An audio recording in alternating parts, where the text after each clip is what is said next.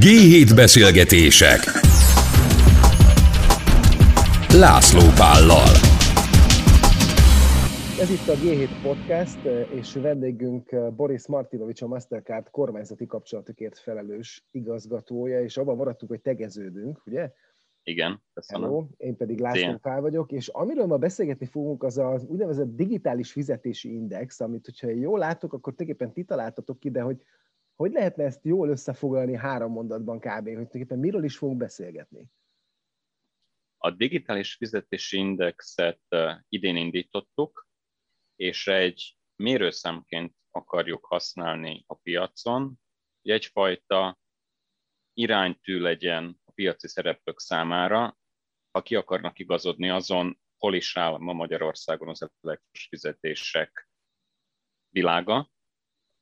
Három szempontból vizsgáltuk meg, illetve raktuk össze az indexet. Az infrastruktúra, a tudás, valamint a használat, ez a három fő alindex, és fogyasztói szempontból vizsgáltuk ezeket a témákat, tehát ez fogyasztói használatot, tudást vizsgál, az infrastruktúra pedig természetesen az az infrastruktúra, ami rendelkezésre áll fogyasztói fizetések lebonyolítására. Tehát tulajdonképpen arról van szó, hogy az én, és akkor most megpróbálom nagyon egyszerűen megfogalmazni, hogy az én, mint fogyasztó, az én felhasználási, felhasználási szokásaimat, azt bizonyos szempontok alapján ti szelektáljátok, és azt mondjátok a cégeknek, hogy kedves cég, a fogyasztóid azok nagyjából így működnek a digitális fizetési térben. Nem egészen, mert ugye mi makroszinten vizsgáljuk a folyamatokat, tehát mi megpróbáljuk makro szinten megragadni az elektronikus fizetési ökoszisztémát Magyarországon, ementén a három paraméter mentén. Infrastruktúra oldaláról azt vizsgáljuk, hogy mennyire áll rendelkezésre az az alapinfrastruktúra, ami egyáltalán lehetővé teszi az elektronikus fizetéseket, valamint rendelkezésre állnak-e, és milyen konkrét fizetési eszközök a fogyasztók számára. Gondolok itt kártyára, bankszámlára, mobil banki tárcára, okosórára, amivel fizetni lehet, stb. Uh-huh. Ez ugye az infrastruktúra.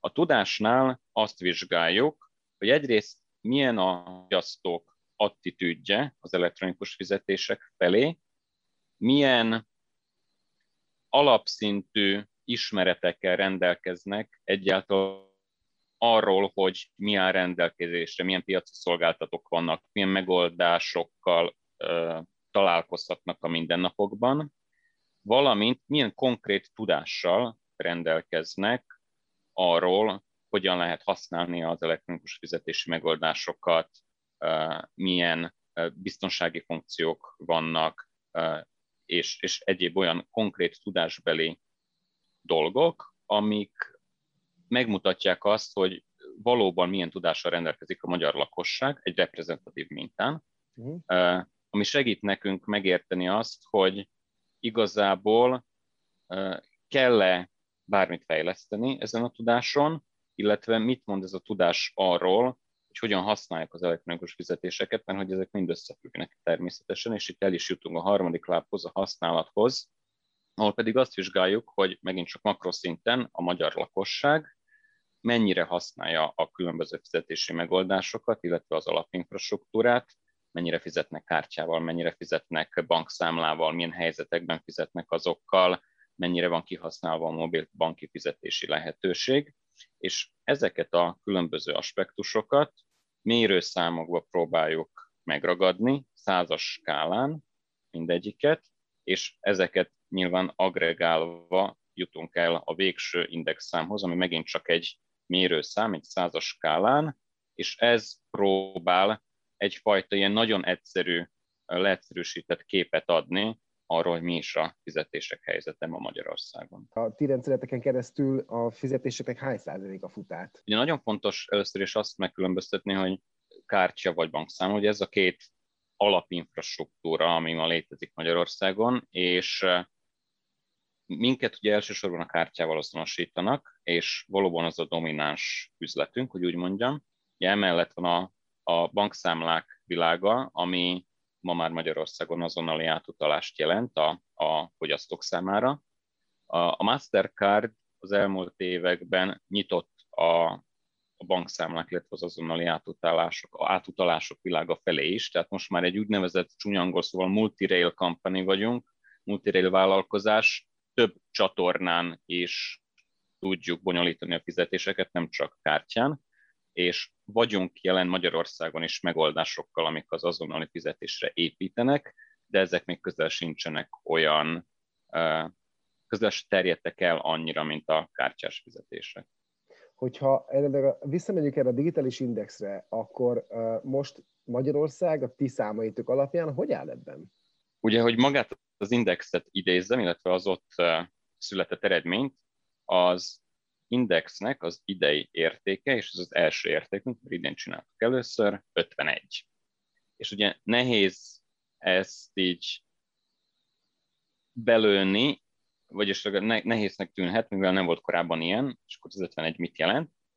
Én nekem, van, nekem, bocsánat, nekem van ötletem arra, hogy hogy helyezzük ezt a dolgot el, hogy esetleg van-e más országból ilyen mutatótok? Tehát, hogy én nekem, mit tudom én, az van a fejemben, hogy, hogy a skandináv országokban minden bizonyal sokkal előbb vannak ebben is, mint mi, és mondjuk nem uh-huh. tudom én, a kelet-európai országokban meg egy kicsit hátrébb, mint mi. Tehát, hogyha így nézzük meg innen-onnan egy-egy adattal, akkor lehet, hogy közelebb jutunk ahhoz, hogy erre most legyünk-e büszkék, vagy sem. Uh, abszolút egyetértek veled abban, hogy nagyon jó lenne nemzetközi összehasonlítást is nézni. És van bennünk olyan gondolkodás, hogy hogyan lehet ezt a módszert, amit most kifejlesztettünk Magyarországra, exportálni más országokba, és máshol is megvalósítani ezt a kutatást, ezt a felmérést. Abszolút lenne haszna és értéke. Ugyanakkor egy, egyelőre csak Magyarországra áll rendelkezésre, ami furán hangozhat, nekünk is fura volt, amikor szembesültünk ezzel, mert nem gondoltuk volna valami egyedülállót hozunk létre. Vannak mindenféle indexek a világban, digitális érettségindex, uh, Smart City Index, sorolhatnám, uh-huh. de olyan konkrét index, amely kifejezetten az elektronikus fizetésekkel foglalkozik, és ilyen holisztikusan, ahogy mi, még nem áll rendelkezésre. Elvileg készül valami Indiában, van, és ott is Digital Payment Indexnek fogják hívni, de nem nagyon áll róla a rendelkezésre semmilyen nyilvános információ.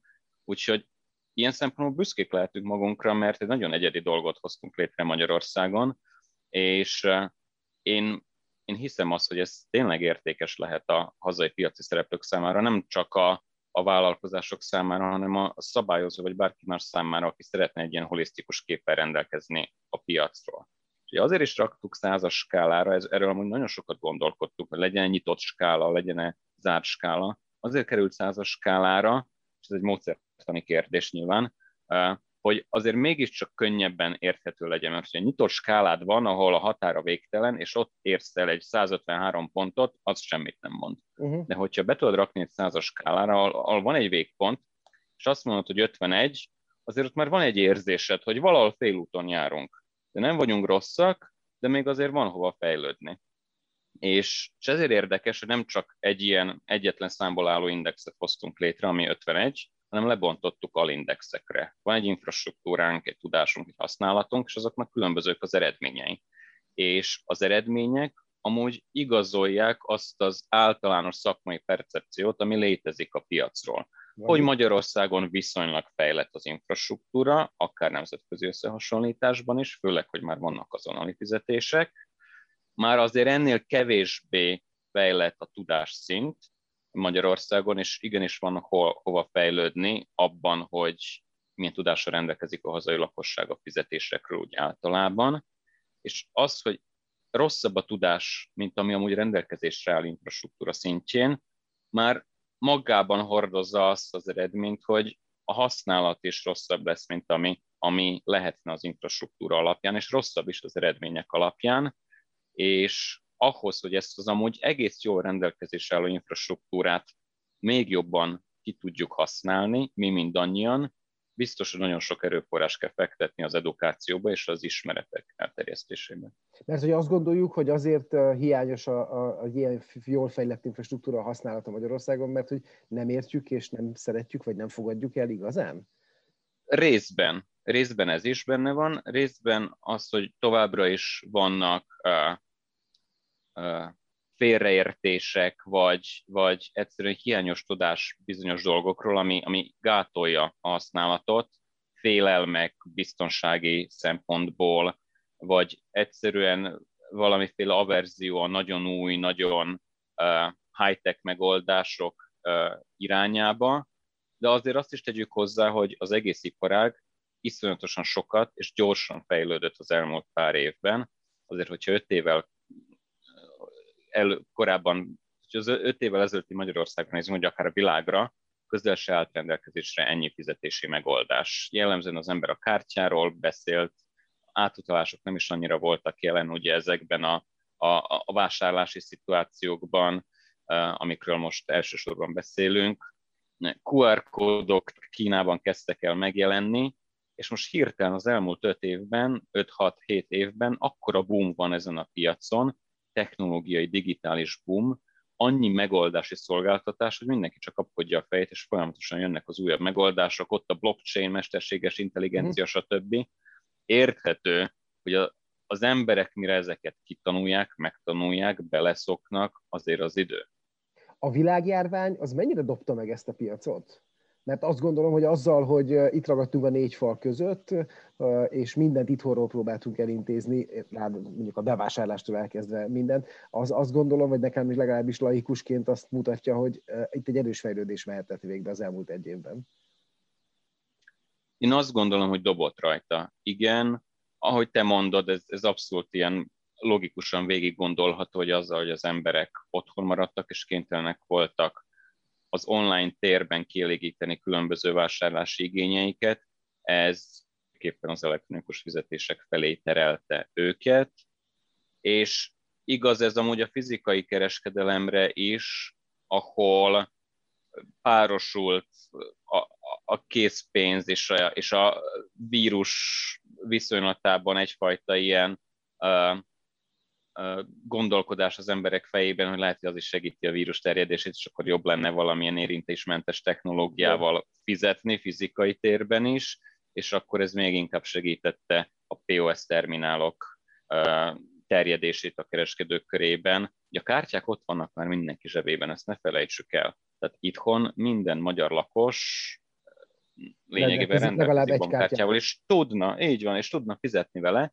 Úgyhogy igazából az a kérdés, és ez amúgy kijön a, a, az indexnek az eredményeiből is, hogy, hogy hol tudok belefizetni, és, és áll-e rendelkezésre elég eszköz, és egyre több áll rendelkezésre, köszönhetően kormányzati uh, programoknak, szabályozásnak is, uh, de a piaci szereplők programjainak is, pont a Mastercard uh, is futtat jelenleg is egy átfogó infrastruktúra fejlesztési programot, doppiónak hívjuk házon belül, mint az espresso doppio, azzal a célral, hogy megduplázzuk itthon a, a POS terminálok számát, és jó úton haladunk, nagyon sok új kereskedőt kötöttek be a partnereink az elmúlt egy évben, és biztos, hogy volt köze a járványnak is ehhez a folyamathoz. Ebből az indexből melyik adat vagy eredmény lepett meg téged, vagy titeket a legjobban?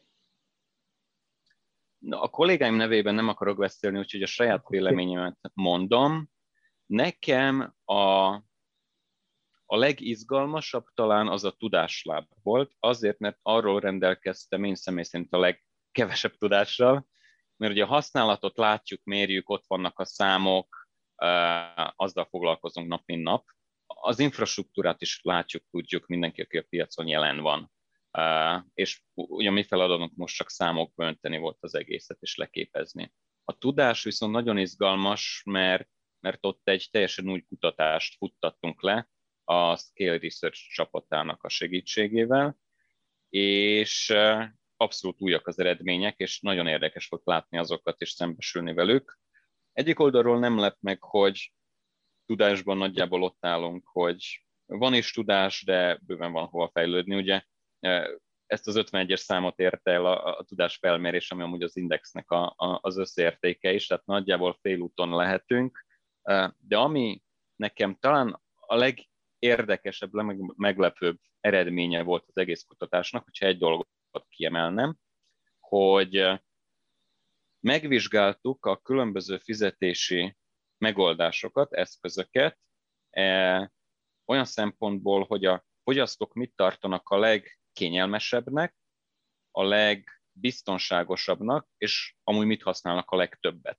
És ezt egy ilyen szép ábrán próbáltuk ábrázolni, egyik skála a, a, a kényelem, a másik skála a, a biztonság, és akkor a, a körök rajta a, attól függően voltak kicsik vagy nagyok, hogy mennyire használják amúgy azt az eszközt a, az emberek. És egyrészt messze a legnagyobb kör volt a készpénz, ami nem lett meg, mert valóban továbbra is a legtöbb tranzakció az készpénzes tranzakció, viszont az igenis meglepett, hogy az emberek a készpénzt tartják a legbiztonságosabbnak, hm. és a második legkényelmesebbnek. Jézusom, uh, ez engem is és, meglep. És ez egy teljesen uh, meglepő eredmény számomra, aki szakember vagyok, és, uh, és nekem más véleményem van róla, mert, mert én tudom, hogy biztonságnál nem csak arra kell gondolni, hogy, hogy ellophatják-e az adataimat, mondjuk, mint egy online vásárlásnál, hanem a pénztárcámat ugyanúgy ellophatják, hogy elhagyhatom a buszon, vagy, vagy bármi, vagy uh-huh. kirabolhatják a boltomat, és, és eltűnik a készpénzem, és akkor nem is látom vissza, mint ahogy amúgy a kártyás fizetéseknél, hogyha csalás van, akkor azt viszont visszakapom a bankomtól. Szóval ez az a pont, amit említettem korábban, hogy itt, itt vannak még olyan tévképzetek, azt gondolom az emberek fejében, amiket le kell bontani, vagy legalább beszélni kell róluk, mert azt, hogy mit értünk biztonság alatt, az nagyon sokrétű, és, és az, hogy a készpénzt tekintik a második legkényelmesebbnek a, az amúgy érintésmentes kártyás fizetés után, az, az is érdekes, mert, mert valami miatt az eredmények azt hozták, hogy sokkal kényelmetlenebb gondol, kényelmetlenebbnek gondolják azt, hogyha a mobiltelefon odaérintésével kell fizetni. És hogy ez miért lehet? És ezek olyan dolgok, amiket igenis érdemes tovább vizsgálni, beszélni róluk, meg nyilván nekünk piaci szereplőként azon dolgozni, hogy igenis kényelmeseknek, kényelmesnek tekintsenek minden elektronikus fizetési eszközt. Most egy teljesen személyeset akarok kérdezni. Te beszélsz nagyjából nyolc nyelvet, mit tudom én, az angoltól a japánig. Csak hat. Nyolcat számoltam az imént, jó. De hogy, és hogy egy világlátott ember vagy. Ez, hogy ennyire, vagy, ennyire ragaszkodnak a készpénzhez, ez mennyire látható világszinten? Tehát, hogy tudsz-e még ilyen országot mondani, akár Európában, akár a világban, ahol te akár a személyes tapasztalatod alapján azt mondod, hogy, hogy hasonlóan gondolkodnak, mint, mint, mint mi magyarok? Persze, igazából meglepően sok országban, kifejezetten fejlett országok is, Európában Németország, Ausztria a, a példák, amik eszembe jutnak, a, német, a, a németek, osztrákok ugyanígy azt mondják, hogy cashben szeretnék intézni az életünket? Még jobban, mint mi. Ez Tehát azok készpénzbástyák Európában, azt gondolnám, de tényleg, és egy Mastercardnak, Mastercardnak is, mint, mint világmárka, és, és, és az egyik legelterjedtebb fizetési eszköz a világon, nagyon alacsony a, a piaci penetrációja ezeken a piacokon, Úgyhogy azok tényleg készpénzbástyák, és, és a nagyvilágból pedig talán egy másik meglepő példa Japán. Japán, ami ugye egy, egy high-tech ország, és minden a digitalizációról szól, és mégis annyira készpénzes, hogy azt mi elképzelni se tudjuk. Amikor egyébként erről az indexről beszélünk, akkor kire gondoltok, mint felhasználóra? Tehát ki a fő profil? Akinek szánjátok ezt az indexet? Ez egy, elsősorban egy B2B hmm, eszköz, hogy úgy mondjam. Ez azt hivatott segíteni, hogy a szakma, a piaci szereplők tágabb értelemben véve, tehát beleértve a szabályozót is, meg, meg az olyan uh, szövetségeket, szakmai tömörüléseket, akik, akiket érdekel a, a fizetésforgalmi piac, uh, jobb képpel rendelkezzenek a piacról, és segíts őket az abban való gondolkodásukban, hogy hogyan akarják alakítani akár az üzleti stratégiájukat, akár mit és hogyan akarnak szabályozni, fejleszteni, stb. És mi intenz beszélgetéseket is akarunk folytatni, illetve kezdeményezni piaci szereplők között, piaci szereplők szabályozók között,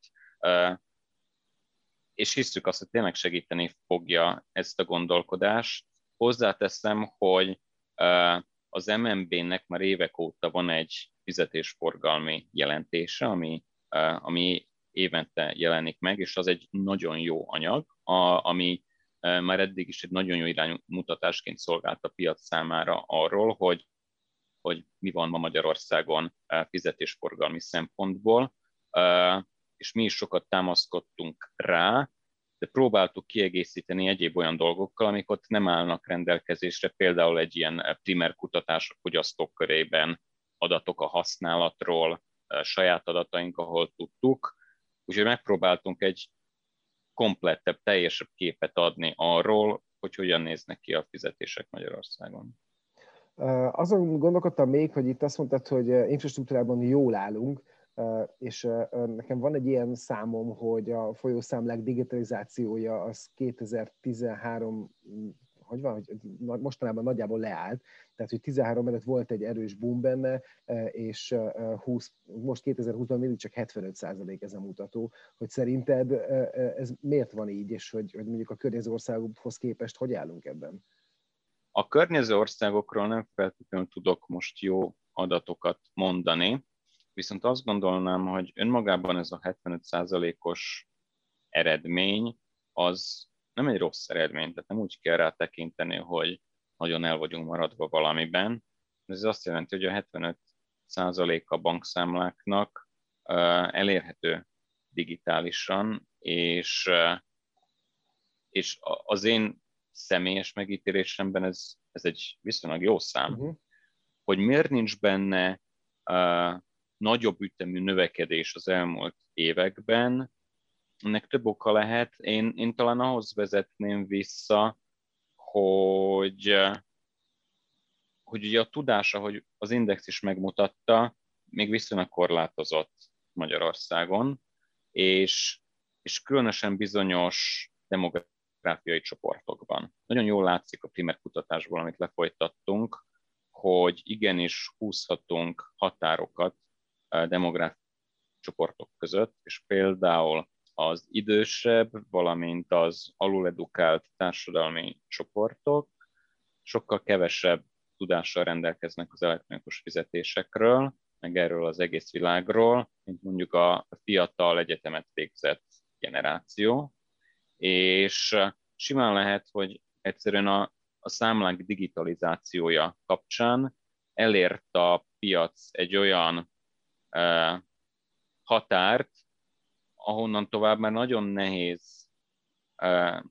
tovább emelkedni, mivel olyan, olyan demográfiai korlátokba ütközünk, amiket nagyon nehéz lebontani.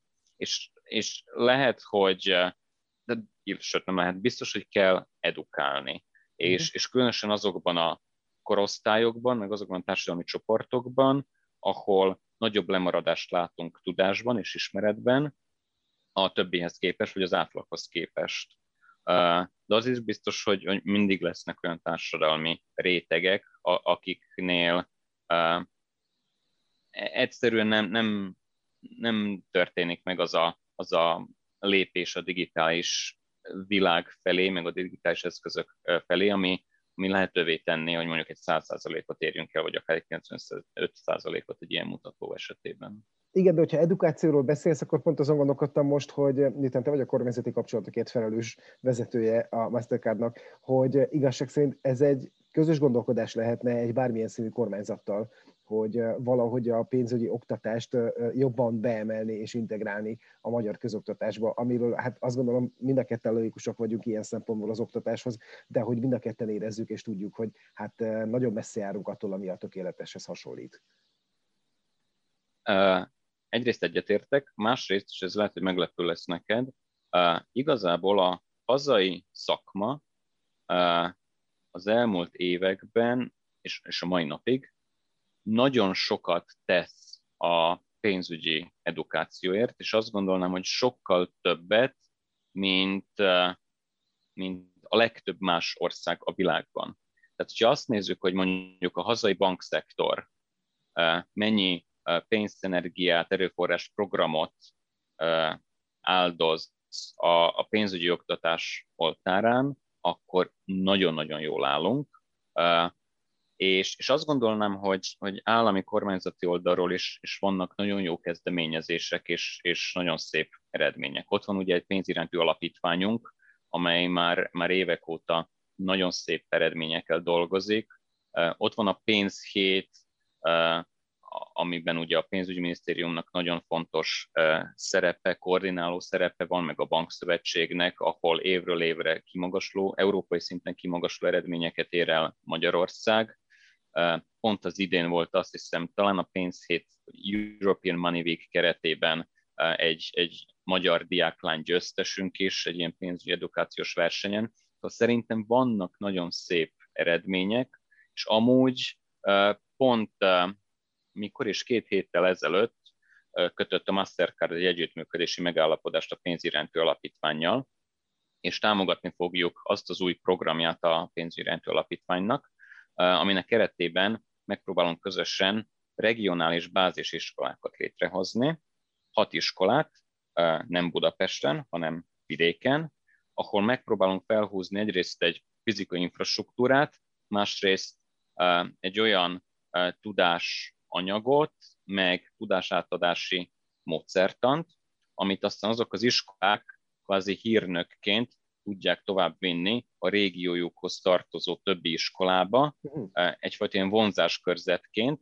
és abban bízunk, hogy hosszú távon ezek így erősítik egymást, és elterjednek ezek a módszerek, nem megközelítések más iskolákban is. Úgyhogy szerintem jó úton vagyunk, de tény, hogy van még nagyon sok munka ezzel, és az én egy személyes véleményem, de én azt gondolom, hogy a pénzügyi tudás átadása esetében mindig az a legkritikusabb, hogy hogyan tudod valóban átadni úgy azt a tudást, hogy a gyerek azt befogadja. És most, most nyilván a gyerekekről beszélek, mert, mert azért ez, ez valahogy száraz téma, és, és lehetünk akármilyen ügyesek abban, hogy mit viszünk oda az iskolákba, meg mennyit viszünk, meg hogyan visszük, de, de ezt kell valahogy még jobban megugrani, hogy tényleg befogadják a gyerekek ezt, ezt a tudást, amit át akarunk adni. De tény az is, hogy vannak egyéb olyan társadalmi csoportok, például az idősek, akikkel lehet, hogy többet kellene foglalkoznia mindenkinek, mert, mert mindenki csak a diákokkal, a fiatalsággal foglalkozik, amikor pénzedukációról mhm. beszélünk, és valahogy mindig elfelejtjük az egyéb csoportokat, akár, akár a, a, a szegényebb régiókban élőket, az aluledukáltakat, vagy, a, vagy az idősebbeket, és, és ebben egyetértek, hogy talán többet kellene tennünk mindannyiunknak közösen. Hát köszönöm szépen ezt a beszélgetést. Én azt gondolom, hogy mindenképpen van hová fejlődni, ez látszik, látszik, látszik, de érdekes volt nekem nagyon az, hogy mennyire, milyen országokban mennyire ragaszkodnak a készpénzhez, mert a japára meg én is gondoltam volna egyébként, de az, hogy a németek és az osztrákok ebben ennyire profin és maradian állnak, az álmomban nem jutott volna eszembe. Szóval köszönöm szépen Boris Martinovicsnak, a Mastercard kormányzati kapcsolatokért felelős igazgatójának, hogy itt volt velünk ma a G7 podcastban, és köszönjük szépen a Mastercardnak, hogy ez a beszélgetés létrejött. Szavazunk!